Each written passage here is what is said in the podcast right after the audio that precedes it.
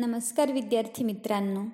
कथा सरिता या यशस्वी ब्लॉगच्या सदरातील हे पुढचे कथापुष्प. कथेचे नाव आहे परिणाम. अकबराला एके दिवशी खूप वाईट स्वप्न पडले.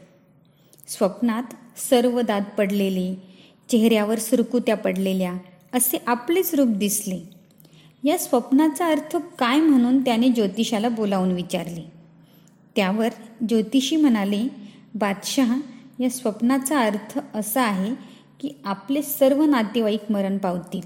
अगदी राणी राजपुत्र सर्वजण जातील आणि आपण एकटेच राहाल. असे अशुभ भविष्य ऐकून बादशहाला खूप राग आला व त्याने ज्योतिषाला हकलून दिले.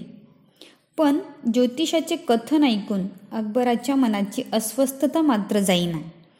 तेव्हा बिरबलला बोलावून राजाने त्याला पडलेले स्वप्न व ज्योतिषाने सांगितलेला अर्थ सांगितला. तेव्हा बिरबल म्हणाला खविंद नाराज कशासाठी होत आहात? अहो या भविष्याचा अर्थ आपण सर्वात दीर्घायुषी आहात. राजा म्हणून सर्वात अधिक काळ आपणच उपभोग घेणार आहात. बिरबलाचे हे शब्द ऐकून बादशहा सुखावला आणि खुश झाला व त्याने मिठाई वाटायला सुरुवात केली. कथेचे तात्पर्य काय माहिती आहे मित्रांनो? अर्थ आणि परिणाम एकच असला तरी ते कसे सांगतो याला महत्त्व असते. धन्यवाद.